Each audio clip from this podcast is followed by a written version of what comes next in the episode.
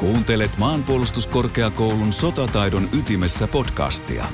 Jaksoissa sotataidon asiantuntijat keskustelevat ajankohtaisista yhteiskuntaan ja sen turvallisuuteen liittyvistä kysymyksistä.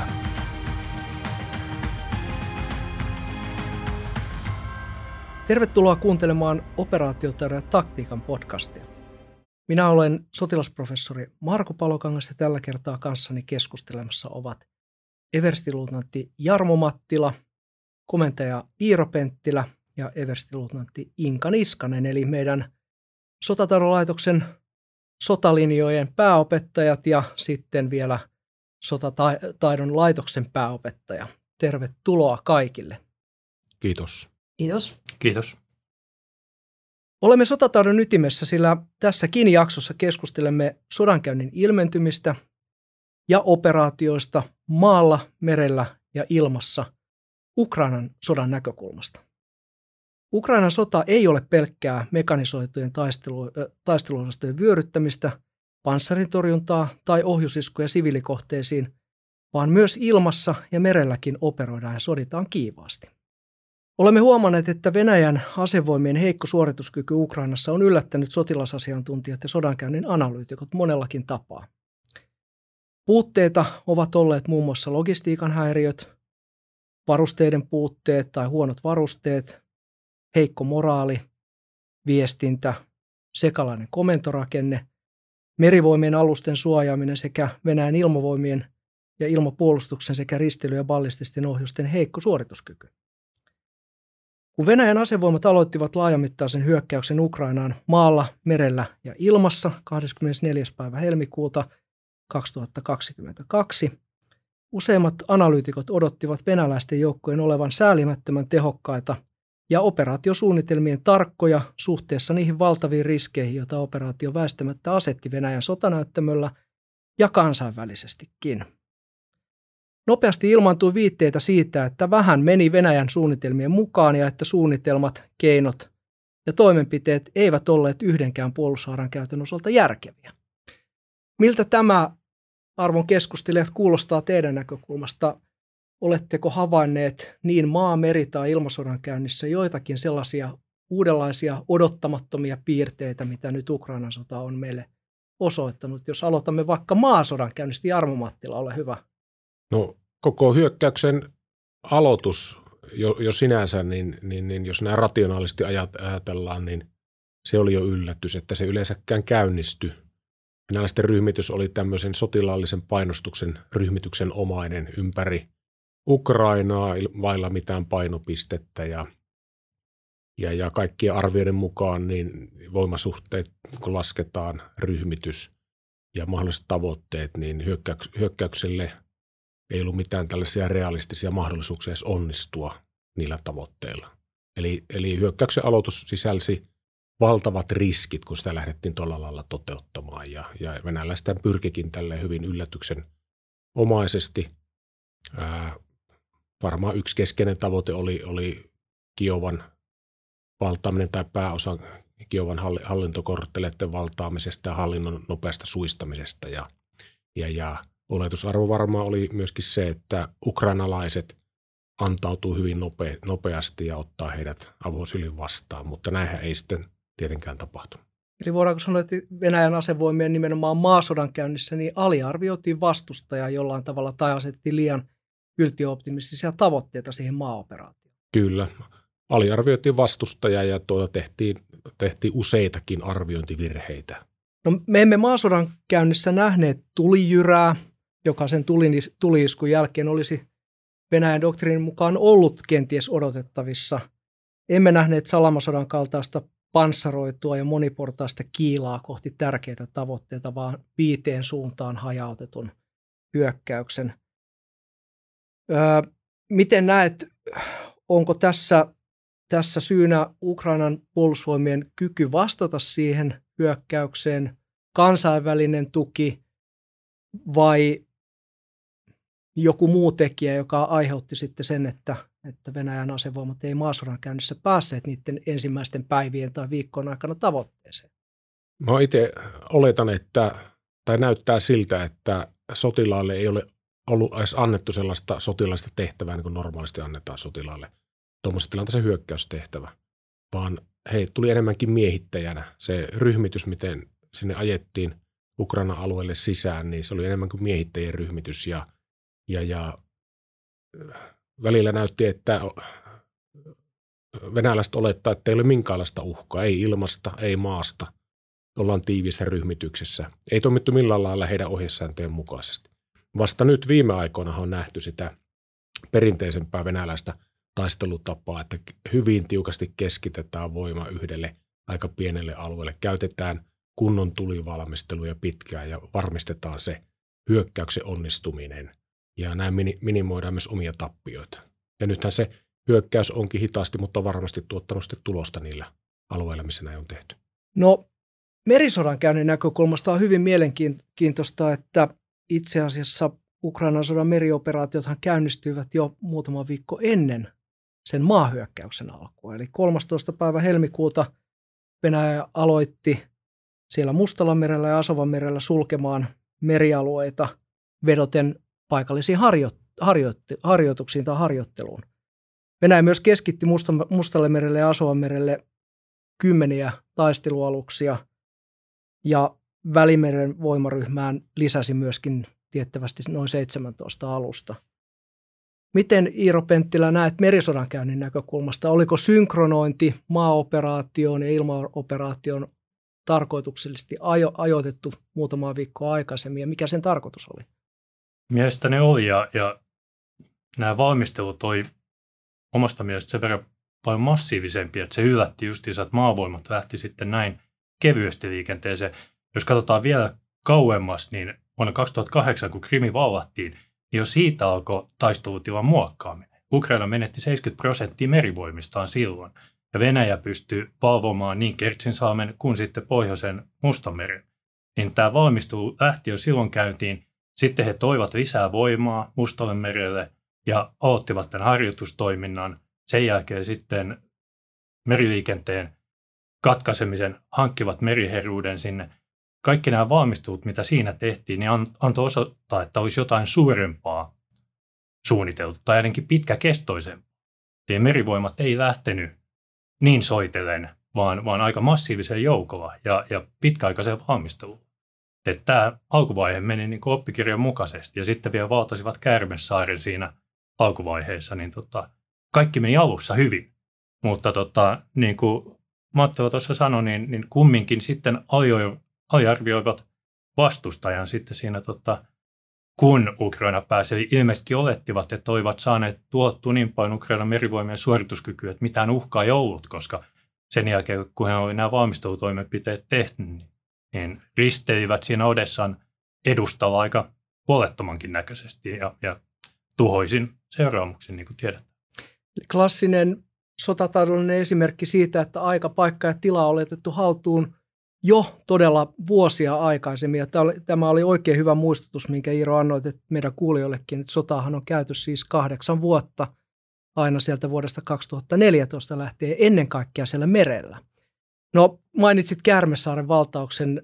oliko se tarkoituksenne operaatio suunniteltu? Näyttikö se suunnitellulta ennalta vai, vai mikä oli sen Kärmesaaren valtauksen asema tämän koko sodan uuden vaiheen näkökulmasta? Oliko se strateginen sijainti vai mikä siihen vaikutti? Se oli strateginen sijainti, koska Ukraina, kun ei mitään suuria aluksia enää tuossa alkuvaiheessa ollut, ollut, niin se oli heidän strateginen alus, joka siinä kiinteästi paikalla ja, ja sen valtaamaa, niin estivät maalin osoituksen sitten pohjoiselle musta, mustalle merelle. Ja tällä hetkellä, mitä ollaan nähty, niin, niin siinä on risteily jatkuvasti yksi venäläinen alus estämässä sitä meriliikennettä Kärmesaaren ja, ja Sevastopolin välillä, niin sen jälkeen he pystyvät ottamaan haltuun tuon pohjoisen Mustanmeren. No kun tätä nauhoitetaan, nyt sota on käyty jo reilusti kolme kuukautta ja kohta puolitoista viikkoa. Lähestymme sadan päivän maakista demarkaatiota sodan kulussa. Ja ilmavoimien puolelta sitten tai ilmasodankäynnin puolelta on tapahtunut hyvin paljon asioita, mitkä myöskin ovat herättäneet meidän mielenkiinnon. Venäjän ilmavoimat ei tiettävästi ole edelleenkään saavuttanut täydellistä ilmanherruutta Ukrainan alueella numeerisesta ylivoimastaan huolimatta, vaikka ilmassa operoidaankin aktiivisesti. Mitenkäs Inka Niskanen näet tämän Venäjän ilmavoimien toiminnan aina sieltä sodan tai tämän sodan vaiheen alusta tähän kohta sadan päivän kuluneeseen operaatioon? Tämän vaiheen alkuasetelma oli, oli tosiaan sellainen, niin kuin tässä mistä tulikin jo esiin, että, että Ukrainan ilmavoimat ja ilmapuolustus oli selkeästi alakynnessä. Ukrainan ilmavoimat sekä laadullisesti että määrällisesti alakynnys verrataan taistelukoneiden määrää esimerkiksi. Venäjän ö, uusi hävittäjäkalusto, joka, joka tuonne alueelle oli, oli tuotu, ö, huomattavasti modernimpaa, kuten myös sitten, kuten myös sitten ilmataisteluaseet verrattuna sitten Ukrainalla olevaan venäläisperäiseen hävittäjäkalustoon. Ja, ja tota, alkuasetelmassa niin Venäjän ilmavaruusvoimien tukeutuminen, järjestelyt siinä, siinä Ukrainan ympäristössä, niin siinäkään ei ollut mitään, mitään, sellaista, mitään sellaista ihmeellistä, että, että asetelma oli edullinen siltäkin kantilta Venäjälle. Mutta sitten käynnistyi tuliiskulla, joka, joka klassiseen tyyliin käynnistyi aamuyöstä ja, ja tota, hyökättiin Ukrainan ilmapuolustuksen kohteita vastaan sekä lentokenttiä, komentopaikkoja, kiinteitä tutkia ja sitten ilmapuolustusjärjestelmiä vastaan. Ja, ja tota, tällä, tällä iskulla niin saavutettiin kyllä menestystä, mutta sitten se näytti siltä, että tästä menestystä ei hyödynnetty. No näin ehkä maalikon näkökulmasta moni on esittänyt kysymyksen, että miksi puolustushaarat eivät ole toimineet kiinteämmin yhteistoiminnassa toisiinsa Venäjän asevoimien puolella. Tuhannen taalan paikka vastata asiantuntijoiden suulla siihen, että miltä se on teidän mielestä näyttäytynyt. Jos aloittaa nyt ihan vain siitä, että ovatko puolustushaarat ylipäätään toimineet yhteistoiminnassa, jos ovat, niin miltä osin, onko siinä onnistuttu, epäonnistuttu – Mitäs Jarmo Mattila sanoisi tähän? Niin, se on, se on samaa hämmästyttänyt, että kuitenkin venäläiset on, on vuosia harjoitellut hyvinkin tiiviisti esimerkiksi ilmasta maahan tukemista. Ja nyt sitä ei, ei varsinkaan alkuvaiheessa niin kunnolla nähty. Ja tuota, en tiedä, onko, onko syynä ollut sitten tämä myös johtamisen sekavuus. Että nyt jos katsotaan tätä johtamisrakennetta, mikä siinä alkuvaiheessa oli, niin ei ollut semmoista selkeää yhtä esikuntaa, joka johti, johti Ukraina, pelkästään Ukraina operaatiota, vaan siellä oli neljä sotilaspiirin esikuntaa tai heidän kenttäkomentopaikkansa, jotka johti omia suuntiaan ja joissa oli omat joukot alla. Ja voi olla, että he tappeli keskenään vähän niin kuin resursseista, että ilmavoimat tuki sitten aina kutakin suuntaa vähän niin kuin erikseen. Ei ollut se, siinäkään selkeää painopistettä. Tämä voi, voi olla yksi syy. Mitäs Iiro? Merivoimien puolta meni ehkä vähän paremmin, jos ajatellaan Asovanmeren sanotaan rantataisteluja, niin siellähän tuettiin merivoimien joukoin. Siellä oli tämmöisiä, ei ehkä maihin nousuja, mutta joukkoja kuljetettiin sinne maarintaman tueksi. Ja tota, käytettiin tuulta mereltä, tuettiin sitä maarintamaa. Et siinä oli ehkä enemmän yhteistoimintaa ja muutenkin sitten merijalkaväkiprikaatin joukolla tuettiin. Tuettiin muun muassa Harkovassakin oli taisteluja, mutta se oli enemmänkin tämmöistä joukkojen tuomista ja, ja tuituen antamista, mutta et jonkinnäköistä yhteistoimintaa siinä kumminkin oli, että ehkä hieman paremmin onnistuttiin. No mitenkä Sinka ilmavoimien puolelta, onko ilmavoimien tuki esimerkiksi maaoperaation ollut, ollut merkittävä tai riittävä tai onneton? Ei voi kyllä tässä antaa, antaa kovasti kehuja Venäjän ilmavaruusvoimille, joiden tärkein tehtävä on kuitenkin maaoperaation tukeminen ja sen tavoitteiden edistäminen. Et jos puhuin siitä tuliiskusta, jonka jonka menestystä ei hyödynnetty.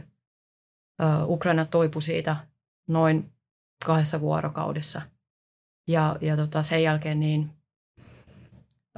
sen sijaan, että oltaisiin nähty tällainen määrätietoinen ja koordinoitu ilmakampanja, joka olisi jatkanut tätä ilmapuolustuksen lamauttamista ja sitten tukenut maa, maavoimien hyökkäystä, niin pikemminkin yksittäisiä suorituksia – mutta tämä on nyt sitten kyllä muuttunut tässä sodan kuukausien edetessä.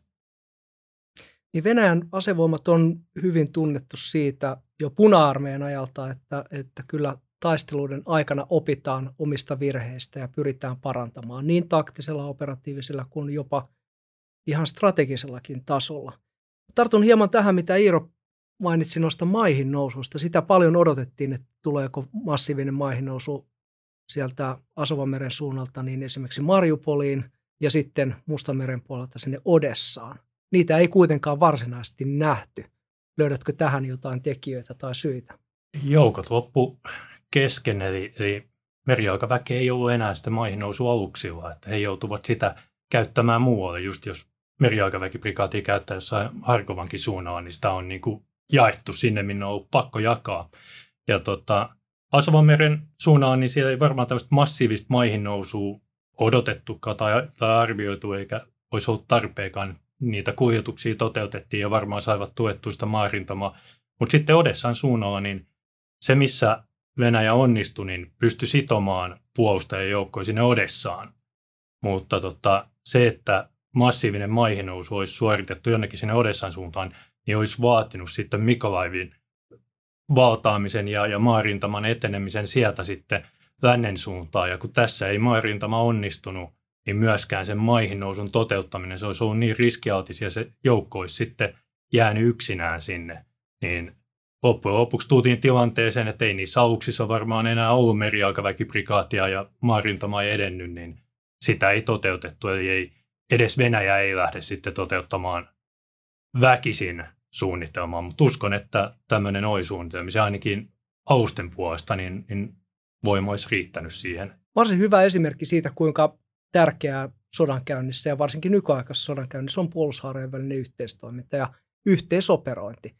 Nyt nostan vielä keskusteluun yhden operaatiotyypin eli maahanlaskun. Ja sitäkin odotettiin kovasti eri suuntiin. Vaikka Venäjän maahanlaskujoukot valtasivat nopeasti Hostomelin lentokentän siinä, siinä operaation alkuvaiheessa, niin heistä tuli eristetty kohde sillanpään sijaan. Ja tässä varmasti ilmavoimien, Venäjän avaruusilmavoimien tuki sen operaation loppuun saattamiseksi oli, oli puutteellista. Onko Inkalla tai Jarmulla tähän maahanlaskuoperaation näkökulmaa tai näkemystä, mitä, mitä siinä tapahtui? Iso riskin operaatio ja, ja tota, ei ollut ilman herruutta, ei kyetty tukemaan ja, ja tota, näyttäisi siltä, että myös, myös tässä koordinaatiossa oli kyllä, oli kyllä ongelmia. Niin sanottiin, että Pihkovan pojat oli aika pitkään ilmassa, odottivat ja kiertelivät siellä, mutta eivät koskaan päässeet maahan, vaan joutuvat palaamaan sinne lähtökentälle. Mitäs Jarmo? Niin ja tiettävästi äh, Ukraina osasi odottaa tätä tätä operaatiota tänne Hostomeliin. Eli on tullut myöhemmin tietoa, että länsimainen tiedustelu olisi saanut tämän selville ja olisi vuotanut tämän tiedon, tai kertonut ukrainalaisille tietenkin tällaisen. Ja Ukraina hyvin nopeasti kykeni vastaamaan, tekee vastaoperaatiot tänne lentokentälle. Yleisesti ottaen tämmöinen maahanlaskuoperaatio, niin se vaatii aina tuekseen myöskin maahyökkäyksen – Eli varsin nopeasti pitää se maayhteys siihen maahan laskettuun joukkoon yleensä saada. Ja nyt tämä oli varsin syvällä, syvällä täällä Kiovan kupeessa tämä maahanlaskualue ja, ja, ja sieltä oli kuitenkin kohtuullisen pitkä matka valko rajalta ää, huonoja yksittäisiä teitä pitkin sinne, sinne kohteelle. Ja tämähän jo ennen sotatoimien alue, alkua arvioitui, että tämä ei missään nimessä voi olla päähyökkäyssuunta – koska se maasto ja tiestö ei sitä mahdollista. Mutta kuitenkin venäläiset yritti tätä ja tässä oli lopputulos, se epäonnistui. Viittasit tässä omassa kommentissasi tiedustelutietoihin, joka on yksi merkittävä osa ollut tämänkin sodan ratkaisevia tekijöitä. Ja ehkä, ehkä tunnetuin tämän sodan tiedustelutiedon hyväksikäyttö Ukrainan puolustusvoimien puolelta torjuntaan on ollut risteilijä Moskvan upottaminen ja, ja siihen liittyvä hämäävä ilmatoiminta sekä kenties samaan aikaan tehty maaoperaatio. Jutellaan vähän aikaa tästä herkullista Moskvan tapauksesta. Onko Iiro sinulla tähän tiedustelutieto tai siihen jotain, jotain valottavaa? No sanotaan, jos otetaan siitä vastustajan aliarvioimisesta, niin totta kai se, että Moskva tuotiin jo noin lähelle, missä se upotettiin sitten, niin osoitti, että ei osattu odottaa uhkaa rannikosuunnalta. Ilmeisesti odotettiin, että Ukrainalla ei ole Neptun-ohjusta käytössä, mitä he ei käyttänyt pitkä aikaa. Eli olettiko he, että he oli saanut siinä ensiiskuissa ja tuhottuu sen pois ja sitä ei tarvinnut huomioida. He tiesi, että rannikolla on jotain miinotteita laskettu, että he ei tule ihan lähelle, mutta että ilmeisestikään eivät ainakaan osanneet odottaa. Tietenkin silloin oli, merenkäynti oli aika kova, että vaikka siellä oltaisiin oltu hereillä, niin niiden, niiden meritorjuntaohjusten havaitseminen, jotka tulee pinnalla, niin saattaa sinne aaltovälkkeeseen häipyä. Mutta tota, sitä ennen nähtiin monena päivänä kuvia alusosastosta kuvattuna Odessan rannalta, missä näkyy alusten siluetit. Eli kyllä niitä tuotiin ihan niin kuin näytille sinne. Ja jos he olisi omannut tämän tiedustelutiedon, että Ukraina on valmius käyttää Neptun ohjusta, niin ei varmasti olisi tuonut. Että kyllä siinä oli vääränlaista tiedustelutietoa, ei tiedostettu uhkaa, ja tota, tämä on varmaan osittain aiheuttanut sen, että kyettiin iskemään vanhaa 80-luvun alusta, mutta kumminkin modernisoitua ja vahvasti ilmatorjuntaohjuksin varustettua, niin tota, monta tekijää. Nyt kun mainitsit ilmatorjunnan ja ilmapuolustuksen aluksillahan on hyvin voimakas ilmapuolustus ja ilmatorjuntakyky. Miten Inka, häirittiinkö alusta tai hämättiinkö sitä ilmasta käsin niin, että pystyttiin sitten maalta iskemään Neptunella siihen? Se on mahdollista. Kaikki on mahdollista. Ainakin puhuttiin, että näitä Bayraktareitkin olisi käytetty tässä, vedetty huomiota johonkin muuhun suuntaan ja, ehkä tiedusteltu saatu sitä aluksen paikkaakin, että Ukraina on hyvin rajattu kyky saada maaliosoitus tuolta alueelta, mutta kun tuodaan näin lähelle, niin, niin varmasti näin iso maa on jo noussut sitten. No miten Inka, Ukrainan ilmavoimat, ovatko he kyenneet operoimaan ilmassa? Jos ovat, niin millä tavalla? Ja onko sillä ollut mitään vaikutusta? No meillä on, meillä on toistaiseksi niin, niin on niin rajoittunut käsitys siitä, mutta, mutta, mutta jotakin voidaan sanoa ja, ja tota, varmaankin varmaankin niin kaikkien hämmästykseksi niin edelleen Ukraina ilmavoimat kykenee operoimaan. Siellä on tilannekuvaa, siellä on ilmatorjuntajärjestelmiä, ja, jotka, jotka edelleen kykenee toimimaan ja, ja, ja sitten myös hävittäjät lentää ja rynnäkkökoneet lentää. Ja sitten on tietenkin lennokit, jotka, jotka on saanut paljon, paljon huomiota ja, ja kantanut kortta kekoon tällaisen yleisen maanpuolustustahdon eteen Ukrainan kansan keskuudessa. Niin ja silloin varmasti jo psykologisestikin aika iso merkitys, että omat puolustusvoimat, jotka puolustavat hyökkääjää vastaan maalla, merellä, niin näkevät, että ilmassa myöskin operoidaan, että sillä yksittäiselläkin konesuorituksella saattaa olla henkisesti iso vaikutus. No tuota, tietysti Tämä oli hyvä, mitä Inka sanoi äsken, että meillä on hyvin vähän faktista tietoa siitä, miten Ukrainan puolustusvoimat ovat organisoituneet ja toimivat, mutta me olemme nähneet erilaisia taistelutapoja niin maalla, merellä kuin ilmassakin. Maallahan tämä on keskittynyt pitkälti mekanisoitujen näiden pataljonan taisteluosastojen pienryhmätorjuntaan tai jopa ehkä tämmöiseen parveilutaktiikkaan sissisodan käynnin menetelmien mukaisesti. Miten Jarmo näet maaoperaatiossa Ukrainan puolustusvoimien joukkojen toimineet? Onko se ollut koordinoitua?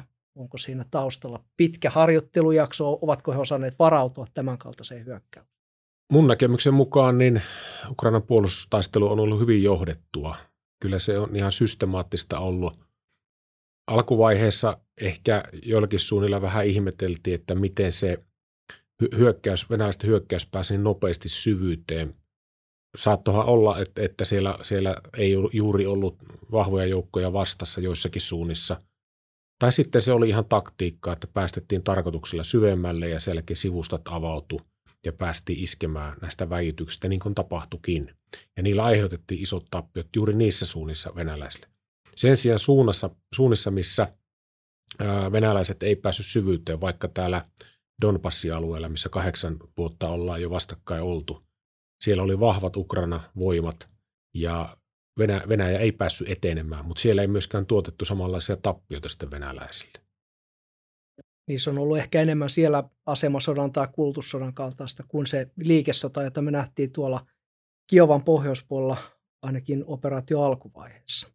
Mitenkäs Iiro sitten merisodan käynnissä Ukrainan puolustusvoimat ovat toimineet? Onko heillä onko heillä sellaista kuin laivasto tai, tai merisodan kykyä siellä alueella, vai onko toimittu lähinnä maalta käsin ja ilmasta käsin? Lähinnä maalta ja ilmasta, että todellakin 70 prosenttia siitä heidän merivoimistaan meni jo silloin 2014 ja, ja tota, nytten lippulaiva heidän omien sanojensa mukaan upotettiin sinne satamaan.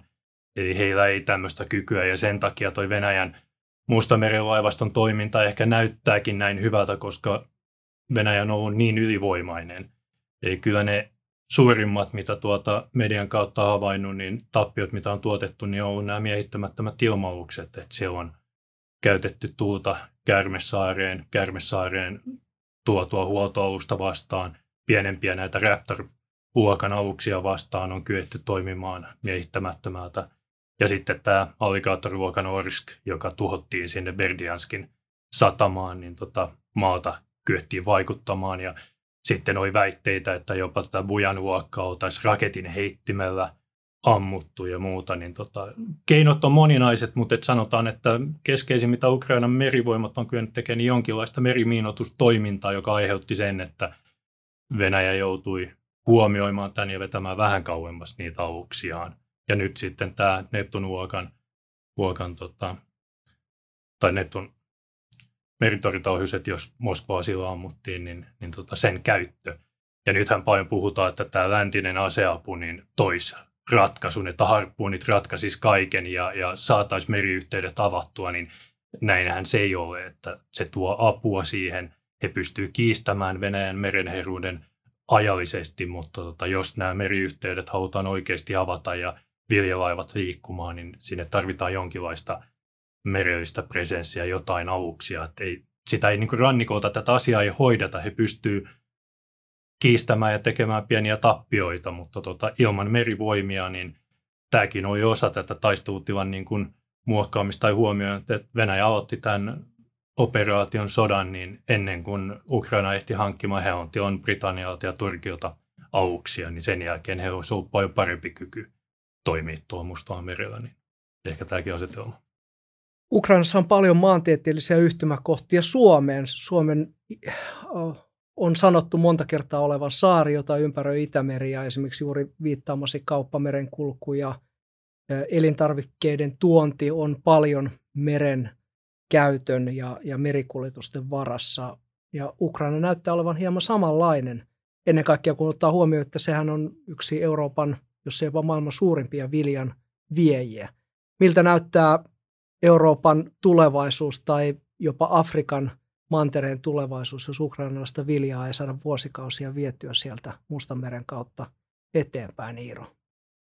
Se on suuri, suuri tota, humanitaarinen katastrofi. Eli ei, vilja on tuommoista bulkkitavaraa ja sen siirtäminen raiteille, niin kuin tänäänkin Helsingin Sanomissa on saatu lukea, niin raideleveydet on erilaisia, niin se ei vaan tapahdu hetkessä. Eli laivat on paras tapa sitä liikuttamaan ja, ja tuolta viedään viljaa erityisesti Pohjois-Afrikkaan, Afrikan sarveen ja Lähi-Itään, josta ei muualta saada välttämättä tuotua sitä tai heillä ei ole rahaa ostaa sitä muualta.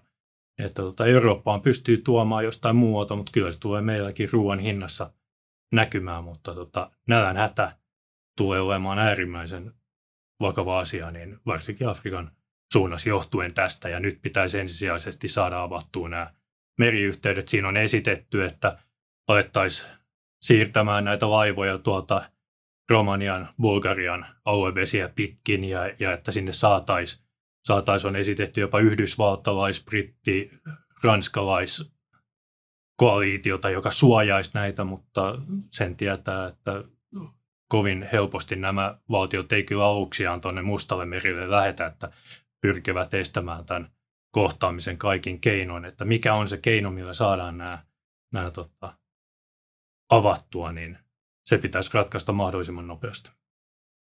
No nyt olemme nähneet sodan aikana, kuinka tärkeää Ukrainan puolustusvoimille ja koko kansalle on ollut tämä läntisen yhteisön tuki. On se ollut sitten aseellissa, aseellista tukea, elintarvikkeita, lääkkeitä tai taloudellista tukea. Ja sehän on aivan oleellinen tämän sodan lopputuloksen tai ylipäätään jatkumisen kannalta. Resurssien riittävyys on paljon se, joka määrää sen, että miten tämä sota jatkuu tai kulkee eteenpäin. Paljon todellakin on merikuljetusten varassa, mutta myös ilmasta ja kumipyörillä kulkee sitä tai rautateitse kulkee sitä apua sinne. Miten Inka, onko sinulla mitään tietoa siitä, pystytäänkö näitä ilmakuljetuksia suojaamaan Ukraina omasta toimista vai vaaditaanko siihen jotain muita suorituskykyjä? Kun kuljetukset tulee Ukrainan ilmatilaan, niin, niin, niin sitten se on Ukrainan vastuulla suojata ne. Ja, ja tota, mun näkemys on se, että volyymi ei, ei mitenkään pysty korvaamaan näitä merikuljetuksia. Mites Jarmo, onko, onko sinulla tietoa, onko maalla suojattu ihan sotilasjoukolla näitä esimerkiksi asekuljetuksia tai apua? No ei, ei ole suoraa tietoa, mutta voisin niin kuvitella, että ainakin niin herkempää materiaalia niin suojattaisiin suojuita, oli, olisi ohjus, ohjussiirtoja ja niin edespäin, niin voisi kuvitella, että näin on. Mä nostan tähän viime, lähinnä viimeiseksi teemaksi kaksi tekijää, jotka varmasti kiinnostavat myöskin meidän kuulijoita teidän asiantuntemuksen kautta. Olosuhteet ja itse asiassa vuoden ajat vaikuttaa paljon sodan käyntiin ja sodan kulkuun. Nyt sota aloitettiin helmikuun lopussa, jolloin maaperä oli, jos se nyt vaikeaa, niin vähintäänkin haastavaa sen rospuuttoajan vuoksi. Kohta alkava kevät alkoi pehmentää jo sitä tiestön ulkopuolella olevaa peltomaata, joka muuttui pehmeäksi näille mekanisoidulle pataljonan taisteluosastoille. Eräs tekijä on sitten tietysti se, että, että Venäjän asevoimien doktriini ja varsinkin maajoukkojen tapa toimia on sitoutua pitkälle kuljetuksessa rautateihin, mutta he joutuivat sitoutumaankin tiestöön. 64 kilometriä muistaakseni pitkä ää, kolonna sieltä valko rajalta kohti Kiovaa jumittui viikoiksi paikoilleen. Onko Jarmo maasodan käynnissä vuoden ajolla tai olosuhteella merkittävä rooli tai onko sillä suurta merkitystä, koska hyökätään tai miten puolustetaan? Kyllä sillä on, että jos niin karkeasti vaikka lähtisi vuoden alusta pilkkomaan ja miettisi tuonne Ukrainaan sitä, niin tuossa tammi-helmikuussa, jos maa olisi ollut roudassa – mitä se ei nähtävästi kovin tänä vuonna ollut, että siellä, siellä ei ollut kunnon routaa, niin se olisi ollut semmoinen otollinen aika, aika aloittaa hyökkäys, mutta mitä pitemmälle kevättä mentiin, maa, maaperä meni pehmeäksi, lumet suli, niin, niin kuin siellä on kuvia nähty, niin vaunut, vaunut ja kuorma on kiinni mudassa.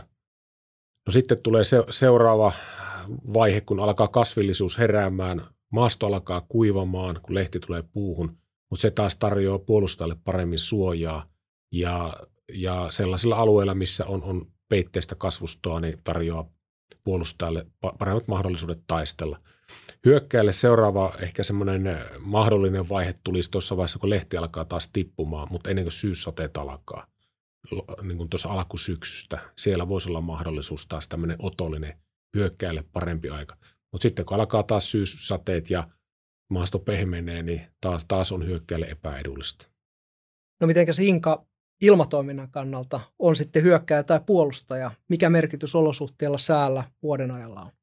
Mun näkemyksen mukaan on niin vähäisempi merkitys, mutta, mutta, mutta kyllä sitä merkitystä sitten kuitenkin löytyy.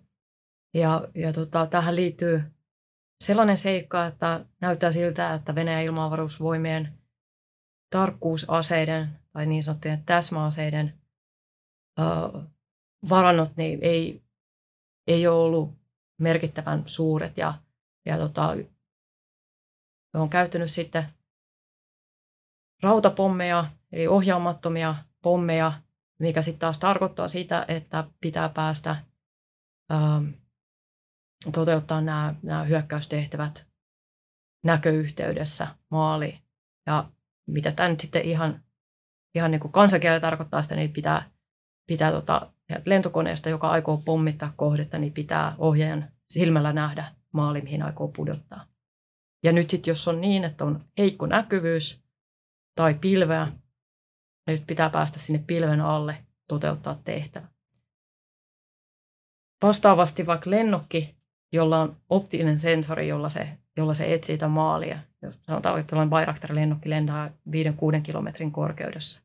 Jos sen, siinä että sen alapuolella on pilvi, niin sit sepä ei sitten taas näe kameralla tai, tai sensorilla niin näe pilven läpi. näitä maaleja. Eli, eli kuitenkin ilmasodan käynnissäkin niin, niin tällaisilla, tällaisilla tota, olosuhteilla on kuitenkin merkitystä. Vuoden aika ei sitten niinkään. Ja ihan modernein kalusto tarkkuusaseilla, niin, niin sitten tämä olosuhteiden merkitys niin on, on sitten olematon. Viittasit tähän Venäjän asevoimien käyttämiin lyhyisiin keskipitkän matkan ohjuksiin ilmasta maahan aseisiin. Joidenkin arvioiden mukaan niiden onnistumis- tai osumisaste on ollut vain 30-40 prosentin luokkaa, joka on varsin alhainen ja siinä saattaa olla monia syitä, enkä, enkä sitä nyt kysykään sinulta, että mikä on yksittäinen syy, koska sellaista ei varmasti ole, mutta tämä on hyvin mielenkiintoinen yksityiskohta. Mitenkäs Iiro näet merisodan käynnissä, onko olosuhteella vuoden ajalla merkitystä? Aivan korkeus ehkä se merkittävin, varsinkin maihin nousun osalta uivan kaluston. Että syksy varmaan huonoimpi ajankohti, mutta niin kuin tässäkin nähtiin kevään aikana, niin kovia tuulia tuo Mustameren pohjoisosassa on ollut ja Odessa rannat on ollut hetkittäin, että maihin nousu ei olisi ollut mahdollinen toteuttaa. Mutta tota, ei, ei ehkä vähiten sää vaikuttaa tuohon merisodan käyntiin. Sota on todellakin käyty kohta sata vuorokautta tätä vaihetta sotaa, tietysti kahdeksan vuotta sitä ennen Krimin anneksaatiosta lähtien. Ja nyt olemme nähneet useita eri tekijöitä, jotka ovat kenties olleet hieman toisenlaisia kuin mitä kovimmatkaan sotataidolliset analyytikot odottivat. Tästäkään sodasta ei tullut siis kybersotaa, joka ratkaistaan verkoissa ja, ja lamautetaan yhteiskunnan infrastruktuuria. Maa, meri ja ilmavoimia käytetään vain maan miehittämiseen, joka operaationa olisi ollut kovin lyhyt tai ratkaiseva. Sota on mielenkiintoinen asia, siihen liittyy aina jotain uutta ja tästäkin sodasta varmasti olemme oppineet, niin ikävä kuin se sota ilmiönä onkin ja karmea humanitaarisesti, mutta, mutta asiantuntijana tietysti olemme saaneet paljon tästä oppia. Tuhannet kiitokset teille kaikille keskustelusta. Kiitos sinulle Jarmo. Kiitos. Kiitos sinulle Inka. Kiitos. Ja Iirolle myöskin kiitokset. Kiitos. Me jatkamme keskustelua ja ennen kaikkea me jatkamme tämän sodan analysointia, tarkkailua ja myöskin kommentointia, mikäli niikseen tulee, jos me voimme vain jotakin ymmärrettävästi kertoa. Tämä podcast-sarja on yksi, yksi tapa välittää sitä asiantuntijoiden tietoa. Kiitoksia.